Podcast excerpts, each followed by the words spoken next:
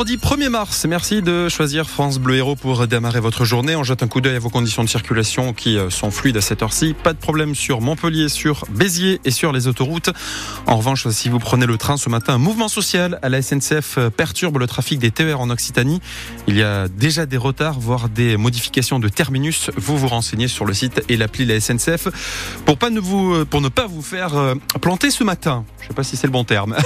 Léonie Cornet, la météo. C'est du soleil pour aujourd'hui dans l'Hérault, partout dans le département, sauf sur les hauteurs où les nuages seront un petit peu plus présents cet après-midi. Pour les maximales, comptez 13 degrés à Lodève, 15 pour Montpellier, Béziers, 7 et Agde, 17 degrés à Lunel. Un chat perdu sur un relais routier est retrouvé 800 km plus loin. On vous raconte ce matin l'histoire de Maya, un chat Maine âgé de quelques mois. Son propriétaire, Marco, un chauffeur routier originaire du Nord, l'emmenait partout sur les routes jusqu'au jour où il a perdu sa trace lors d'un arrêt au restaurant routier Le Relais du Soleil à Saint-Jean-de-Védas, Arthur Fradin. Pour Marco, Maya, c'est beaucoup plus qu'un simple chat.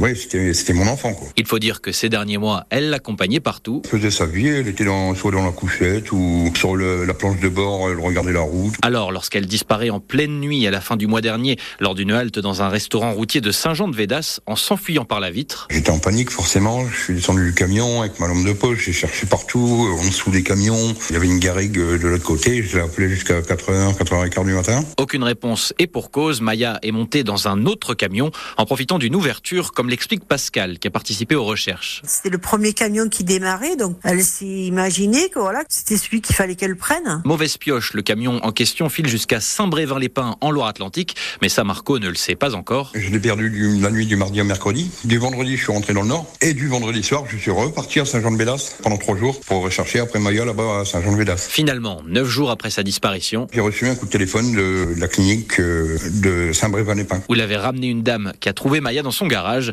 La petite chatte avait dû sauter du camion. Elle est avec moi là, en train de jouer là, tout va bien, et elle se porte très bien. J'ai eu une chance, une chance inouïe de la récupérer. Et pour ne plus se refaire ce genre de frayeur, Marco le promet, Maya va désormais rester bien au chaud à la maison. On vous a mis la photo de ce petit chat sur notre site internet francebleu.fr. La grande collecte annuelle des Restos du Cœur commence aujourd'hui et tout le week-end dans une centaine de supermarchés dans l'Hérault et partout en France. 900 bénévoles vont collecter des denrées alimentaires dans les magasins du département. L'association recherche surtout des conserves de viande et de légumes, des produits d'hygiène et des produits pour bébés. Une bitéroise de 37 ans condamnée à 2 ans et 6 mois de prison pour violence avec arme. Oui, jugement rendu avant par le tribunal de Béziers. Le parquet avait requis 50 prisons pour cette femme qui avait déjà été condamnée à 7 reprises, notamment pour violence. Elle était jugée pour avoir poignardé avec un couteau de cuisine un serveur de l'association franco-portugaise de Béziers samedi dernier. Le procès de l'attentat du marché de Noël de Strasbourg s'est ouvert hier devant la cour d'assises spéciale de Paris. Quatre accusés vont être jugés jusqu'à début avril. Ils sont soupçonnés d'avoir aidé le terroriste Shérif Shekat à trouver une arme. Il y a cinq ans, le 11 décembre 2018, l'attaque avait fait cinq morts et 11 blessés.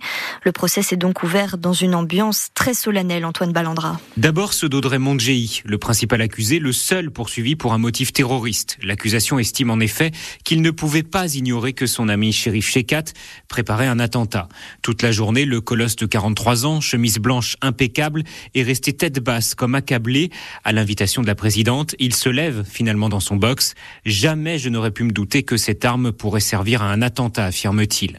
Viennent ensuite les frères Baudin, eux comparaissent libres. Stéphane, le ferrailleur de Célestat, vieux jogging bleu, délavé, a semblé avoir du mal à rester éveillé toute la journée. À la barre, il répète n'avoir rien à voir avec cette histoire. Son frère Frédéric n'est pas plus prolixe. J'ai juste donné un numéro, lâche-t-il. Finalement, seul Christian Hoffman, accusé d'avoir fourni des armes défectueuses à shérif Shekat, aura un mot pour les victimes. À la barre, il dit sa tristesse. Je à votre entière disposition, affirme-t-il. Je n'ai rien à voir avec le terrorisme. Au programme aujourd'hui, le parcours de shérif Shekat et le retour sur la garde à vue d'Audrey Mondjei, le principal accusé. Nouvelle opération place nette dans l'Hérault. Après le quartier Saint-Martin à Montpellier, quartier de la Devèze à Béziers, les gendarmes ont mené d'importants contrôles dans plusieurs communes cette semaine. Moggio, Castries, Vendargues, mardi. Opération destinée particulièrement à la lutte contre les cambriolages. Mercredi, c'est à l'Odève que les gendarmes ont concentré leurs actions et hier soir, quartier Eureka à Castelnau. Handball, défaite logique du MHB hier face aux Hongrois de Vesprem. Score 31-37 lors de la 13e journée de Ligue des Champions au FDI Stadium hier soir. Pourtant, les handballeurs Montpellier menaient avant la mi-temps. À un match de la phase de poule à Barcelone, Montpellier est toujours quatrième du classement provisoire.